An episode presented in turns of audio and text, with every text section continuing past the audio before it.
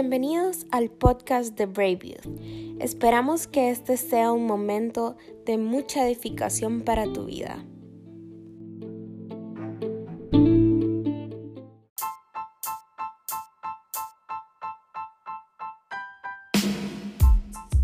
Esposo y músico, él junto a sus hermanos y otro increíble grupo de músicos forman parte de la banda en espíritu y en verdad. Amante del fútbol, excelente haciendo arte latte y un adorador genuino. Marcos Bremer.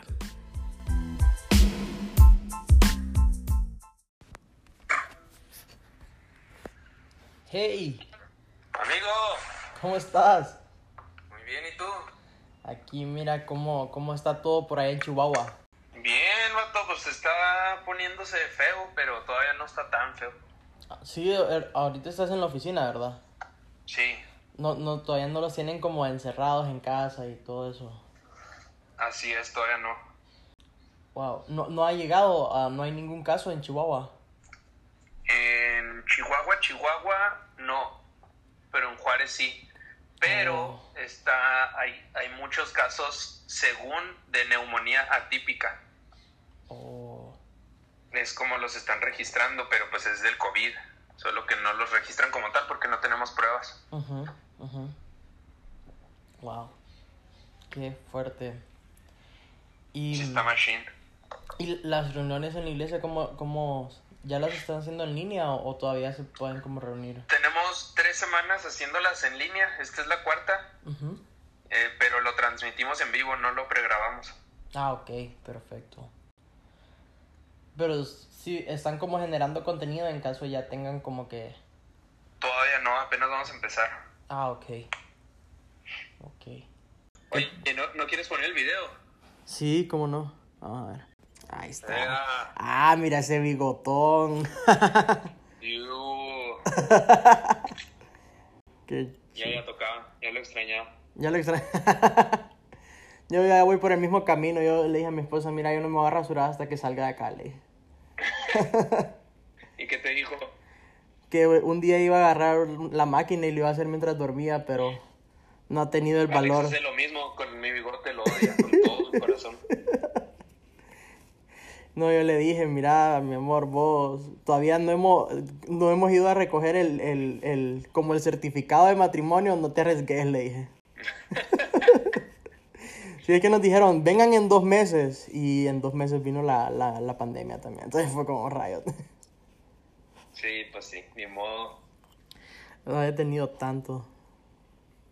Ahí está el pretexto ya. Ya puede ser un barbón. Sí, ya le dije, no, no te arriesgues, no te arriesgues.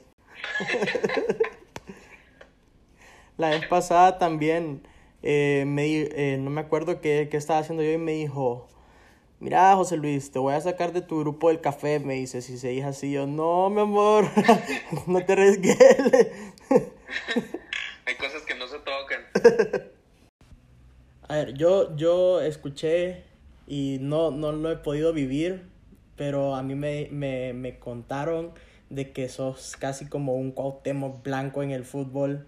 Entonces, Lo fui, lo fui. contanos, contanos tu mejor gol, cómo ha sido tu mejor gol. Mi mejor gol fue en un partido que perdimos 7-1. Sí. Eh, el gol soñado de todos me la dieron, la paré con el pecho Uh. y lo antes de que cayera de volea, un, un derechazo al ángulo de campana, poste y gol. El mejor gol de mi vida, pero perdimos 7-1, entonces no importó ese gol para nada. Pero, pero fue el uno. Fue el uno, fue el uno. ah, qué buenísimo. Bueno, vamos a ver. ¿Qué prefieres, la guitarra o la batería? La batería mil veces, Mil quinientas veces, sí, sin pensarlo. Wow. De hecho, no me gusta la guitarra tanto. Ah, Es más, es más una necesidad de la iglesia, por eso lo hago. Pero desde pequeño aprendiste a tocar ambos instrumentos o Mi primer instrumento fue la guitarra, cuando estaba muy niño, wow. y luego me aburrió mucho. Y cuando empecé con la batería, pues ya, me olvidé de todo y me quedé en la batería. Pero haz de cuenta que un día aquí en la iglesia, dos de nuestros líderes, eh, por distintas razones, se fueron a otros lados a vivir. Entonces me dice Enrique, oye, pues no hay nadie, este domingo cantas con la guitarra, entonces dale. Y aprenderme así todo lo que pude y horrible. Sí, ha sido feo el proceso, pero ahí va. qué, qué loco. Pero, bueno. Mera necesidad. ¿Y la batería como a qué edad la aprendiste? Desde los 12 la agarré. 12, ya tengo 28 ahorita. Wow, 16 años. Sí, ya, ya es algo. ya es una vida de, de papá cuarentón, de, de hijo de papá cuarentón. hijo de papá cuarentón, sí, ya. ya completita. Qué loco. Y, a ver, esta ya, ya es más. ¿Qué ha sido lo más vergonzoso que te ha sucedido en la iglesia o en alguna iglesia donde te haya tocado visitar? No, es fácil esa. es, horrible, pero es fácil por lo mismo. Estábamos en la reunión de oración, ¿verdad? Y estábamos hablando por milagros y por sanidades y todo. Entonces, estaba fuerte, vimos ahí milagros chidos, pies planos, así siendo curvos, así en nuestra cara, eh, cosas fuertes, ¿verdad? Entonces, yo estaba en la plataforma, me paro atrás del, del piano y el pastor está acá enfrente, ¿verdad? Compartiendo algo. Y yo le echo la culpa del 100% de lo que pasó. Porque el tono de voz del pastor te dice lo que va a pasar sin que lo diga, ¿verdad? Entonces está contando de, de una niña que está en el hospital y que tiene cáncer. Y cómo hemos estado orando por ella. Y cuenta que personas de la iglesia fueron a orar por ella. Y en eso hace una pausa dramática. Y dice, yo dije, aquí ya llegó el milagro. Y dice, eh, fueron oraron por ella y después de tres días, yo no lo oía muy bien al pastor, pero se sentía la vibra y dice, después de tres días la desahuciaron. Entonces, yo por el tono de voz no oí la desahuciaron, solo oí como que algo pasó y grité, ¡Uh, amén, así bien fuerte atrás, fuerte, fuerte, fuerte. Y toda la iglesia sigue que porque está gritando y luego el del piano, cállate tonto, ¿qué está pasando? Y ya como que entendí ahí rápido, porque todo te pasa en microsegundos. Y al instante vino la palabra desahuciaron, el significado en Google se escribió en mi mente y luego me quedé así callado, me escondí atrás del piano y ya fui marcado por vida aquí en mi iglesia por esa historia. Sí, estuvo feo. Qué fuerte. Eso sí, fue, ha sido lo fácil, lo más penoso que me ha pasado en toda mi vida de iglesia. Qué, qué fuerte. Muy gacho, muy, muy, muy feo. Creo, ¿quién, ¿quién fue el que más te hizo bullying por eso? Todos, todos, todos. Pero uno que se llama Paco, que toca la batería, él fue el, el persistente. qué, qué, Qué fuerte. Estuvo muy fea, muy, muy, muy fea. y mm, vamos a ver una más, una más, una más. ¿Cuál, cuál es tu comida favorita?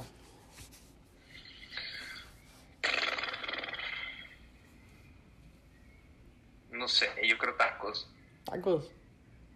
Sí. Estás en México. No te creas carne, carne asada. ¿Carne sí, Puedo comer carne asada todos los días, sí. Qué rico. Pero bien hecha, un corte grueso, así, término medio, sangre, todo eso. Ahí sí. En el punto. En el punto. Me gusta. Sí, fácil. Bueno, vamos a empezar. A ver, a ver Marcos, ¿cómo, cómo preparas tu ambiente para adorar? Eh, ¿Como en la iglesia o, o yo? En casa. Eh, pues bueno, parte de tocar la guitarra me ha ayudado a que sea más fácil. Entonces fue una buena necesidad, pero por ejemplo, antes de que yo tocara la guitarra y todo, el, mi versículo base de vida es en Mateo 6 cuando, dices, cuando dice que, que si vas a tu cuarto, cierras la puerta, Dios está ahí antes de que tú llegues. Entonces se me hace fuertísimo y, y me ayudó a cambiar mi mente de te digo que ese versículo me ha quitado un poco o mucho más bien, la onda que yo tenía de, de llegar y llegar flagelándome ante Dios, ¿verdad? Perdón por esto, perdón por otro, porque Dios dice que es tu padre, ya está ahí en lo secreto.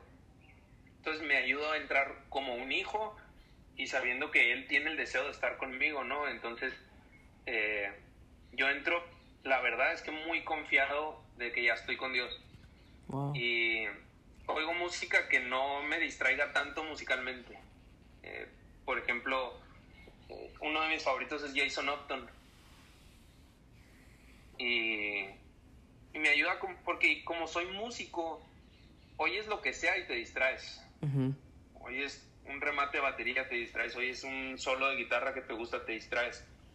Y, y con Jason, como es más calmado todo, simplemente estoy ahí. ¿verdad? Y a veces eh, también me ha ayudado esto a entender que, que a veces estar es adorar. Wow. Y, y no sé, o sea, entro, entro con mucha confianza y hay días donde pongo algo más y me pongo a cantar como loco a todo pulmón y se enojan los vecinos y así. Hay días donde solo estoy, hay días donde solo leo la Biblia y estoy ahí, pues, pero no, no tengo como que un ritual, sino que mi ritual es, ok, yo estoy aquí, o sea que Dios ya está aquí. Wow. Ese te diría que es mi ritual, entre comillas. Ya has confiado de que Él está ahí y Ujú. en el instante ya. Sí, no, no tienes que hacer nada, o sea, esa es una promesa que Jesús nos dejó.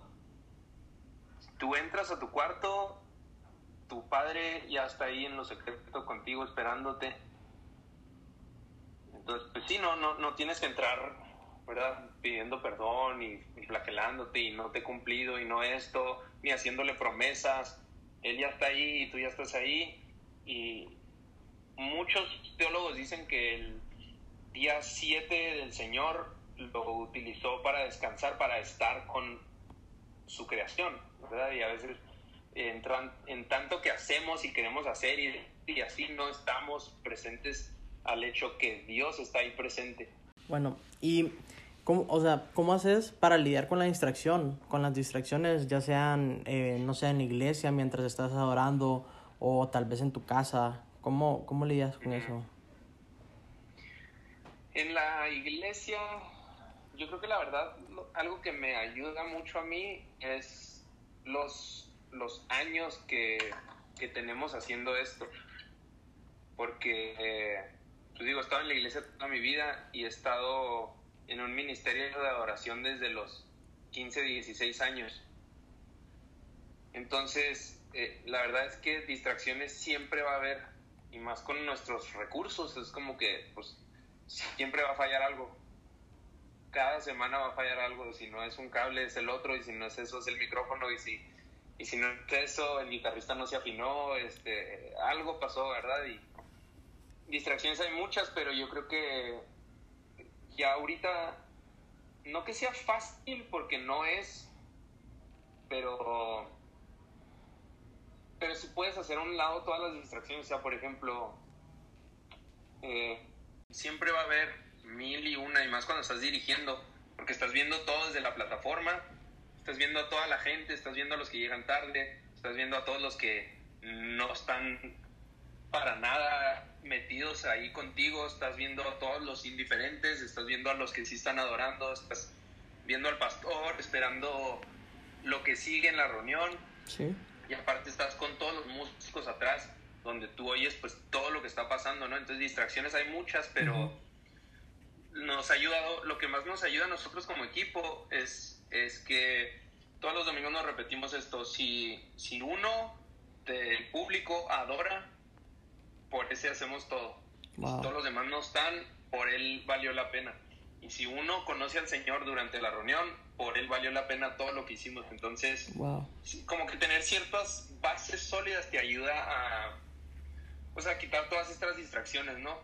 Siempre va a haber, siempre va a estar el, un músico desafinado, alguien que se salió de tiempo, alguien que no entró bien, un cable que no funcionó, mil cosas, pero yo creo que si nos ponemos todos en la mente, en el corazón, que si uno, que si por uno que está adorando vale la pena, todo lo demás se borra fácil. Y en la casa, pues sí tienes que quitarte las distracciones, por ejemplo, el teléfono o lo que sea, porque siempre está vibrando el teléfono, ¿no? Eh, siempre, de, si no es de Instagram, es de WhatsApp, si no es de Twitter, si no es de los que usan Facebook, si no es de lo que sea. Entonces siempre hay esa distracción.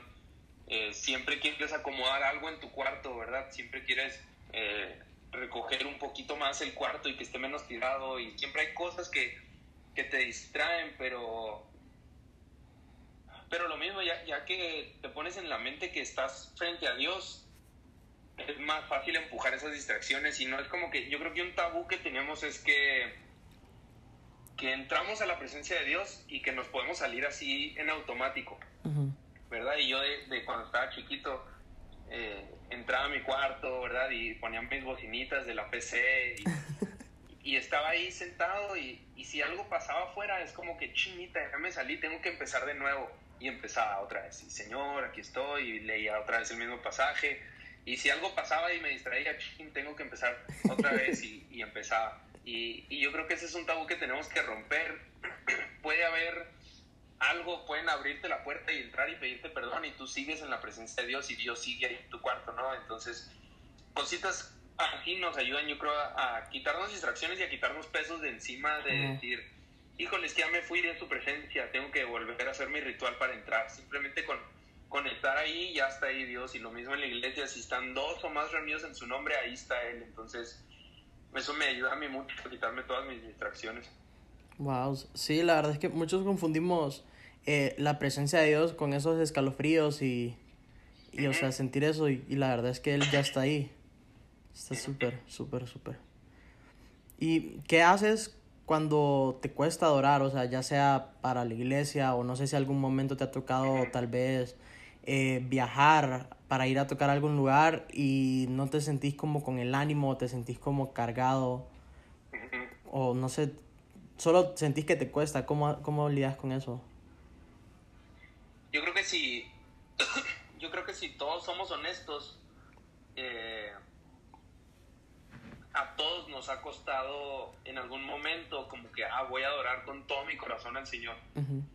eh, somos seres humanos que, que, nos pasan cosas, que no queremos que nos pasen, que a nuestra familia le pasan cosas feas y, y traemos pesos, eh, pecas durante la semana y simplemente no quieres, pero adoración también es una decisión y muchas veces se usa la frase, ¿verdad?, de que adoración es un estilo de vida. Y es como que la frase fácil y floja del cristiano, porque a la hora de cumplirlo ahí es donde está el, el truco, ¿no? Pero para mí adoración sí es un estilo de vida, pero es una decisión, porque yo creo que es más las veces que no queremos adorar que las veces que sí queremos adorar. y, y no sé, yo me esforzo mucho. Eh, o sea, la adoración es el único regalo que nosotros le podemos dar a Dios. Wow. Lo único que le podemos ofrecer. Y yo lo veo así, cuando yo estaba chiquito, pues mi papá me daba dinero, ¿verdad? No tenía fuente de ingresos. Y cuando le compraba un regalo a mi papá con su propio dinero, él me lo aceptaba con todo su corazón. Wow. Y, y se emocionaba, ¿verdad? Y, y, pues no sé, eres un chavo que no gana dinero, que el poco dinero que tienes, pues lo quieres usar para ti y eres egoísta. Yo veo algo así la adoración y, y si nos forzamos a adorar, no es como que Dios va a decir, este, ah, qué fea adoración, no la quiero. Somos sus hijos y le estamos dando el único regalo que Él puede, que nosotros le podemos dar a Él. Eh, le podemos dar gloria, le podemos dar honra y, todo eso va encapsulado en adoración. Entonces, eh, no sé, o sea, yo, yo cuando doy un regalo, te pongo el ejemplo de mi papá otra vez, lo que me encanta es ver su reacción, ¿verdad? Cuando le doy un regalo a mi esposa, lo que me encanta es ver su reacción. Sí. Y, y nosotros le podemos pintar a Dios una sonrisa en la cara, ¿no? Con nuestro regalo de adoración. Entonces sí, muchas veces no lo vamos a sentir, muchas veces no vamos a querer, muchas veces no vamos a, a, pues a tener ganas, pero si lo hacemos de todas, de todas formas, eh, yo creo que es un regalo que Dios siempre nos va a aceptar. Qué increíble, sí, definitivamente.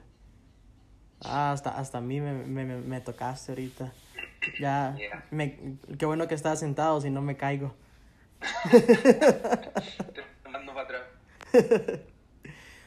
wow, y ya esta es la última pregunta. Después sí me quiero quedar como hablando un rato para ver cómo estás. Pero... Dale, claro.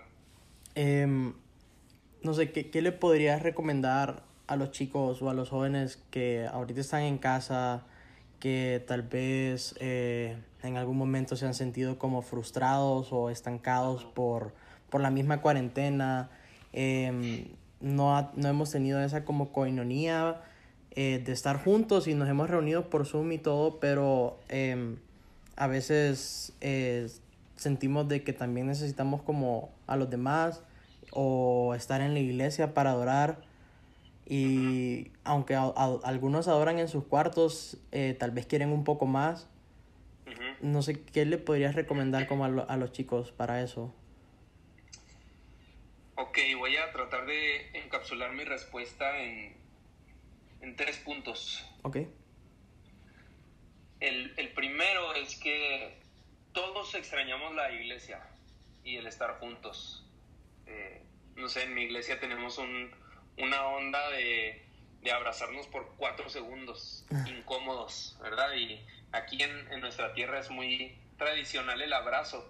Eh, saludas de mano, lo jalas, lo abrazas, le das dos palmadas, te retiras y le das otra vez la mano y ese es el típico saludo de mi tierra.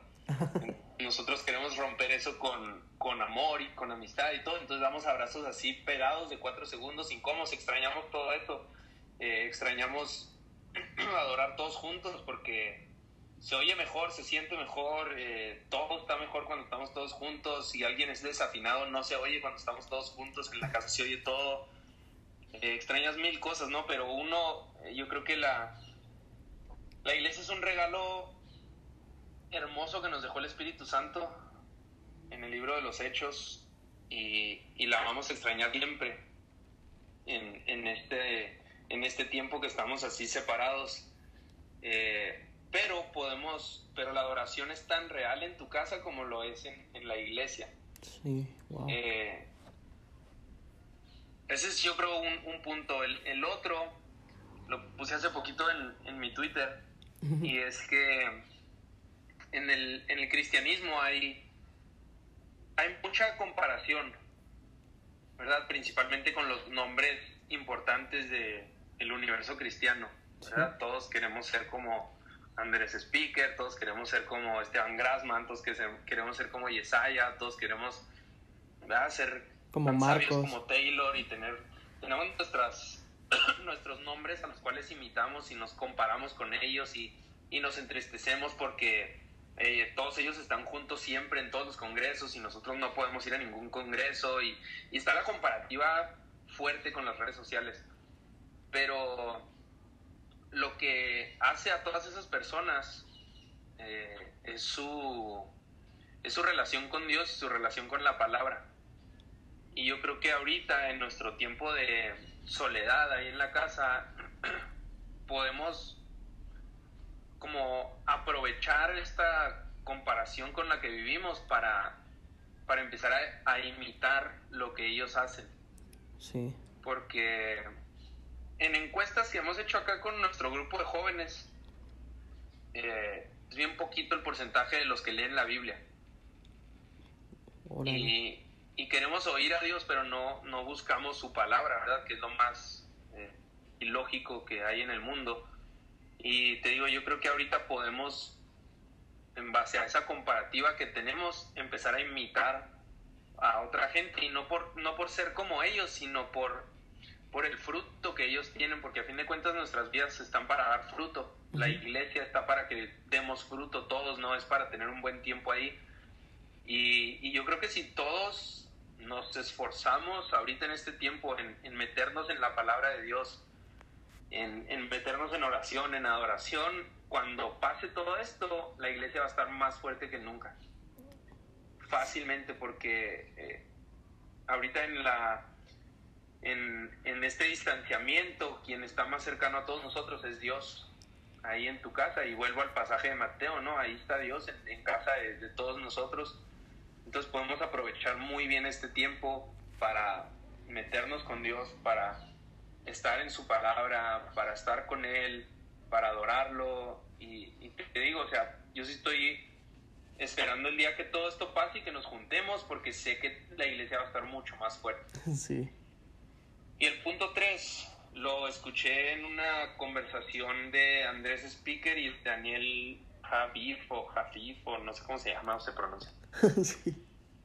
Poeta increíble y pensador también increíble.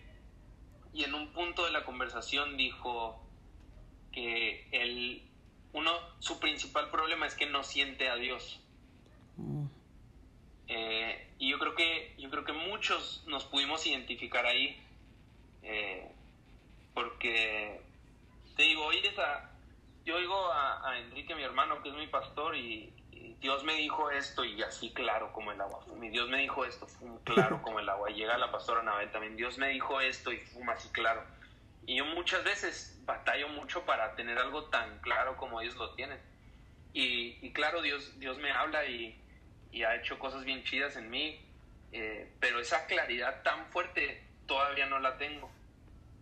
Y, y, nos identificamos ahí, pero lo que dijo después yo creo que fue lo más importante porque dijo, eh, dice, no lo siento y, y la vez que lo siento y que sé que está aquí me dice dos o tres palabras.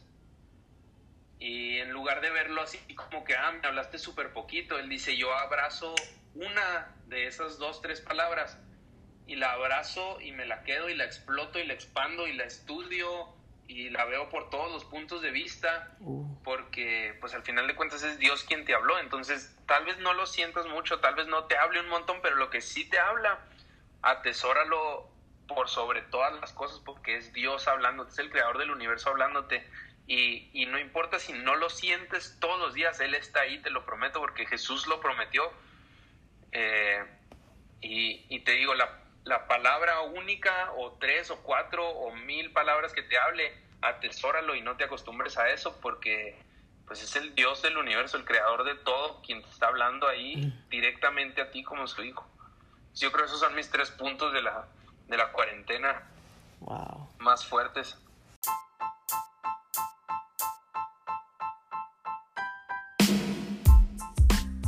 Gracias, gracias Marcos, en serio. Créeme que aprecio mucho, aprecio mucho tu tiempo, todo lo que nos has podido compartir, tu sabiduría.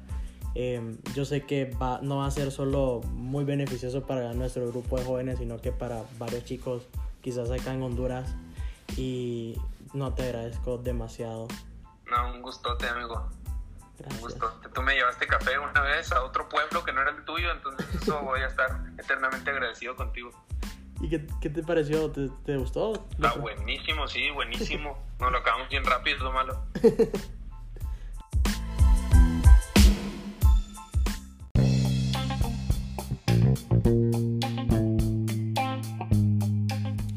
Si llegaste hasta esta parte del podcast, te invito a que vayas a nuestras páginas en Instagram, Brave MMBDD y puedas entrar al highlight que dice challenge y completes el challenge de adoración en tiempos de cuarentena, tu top 3 de canciones en espíritu y en verdad.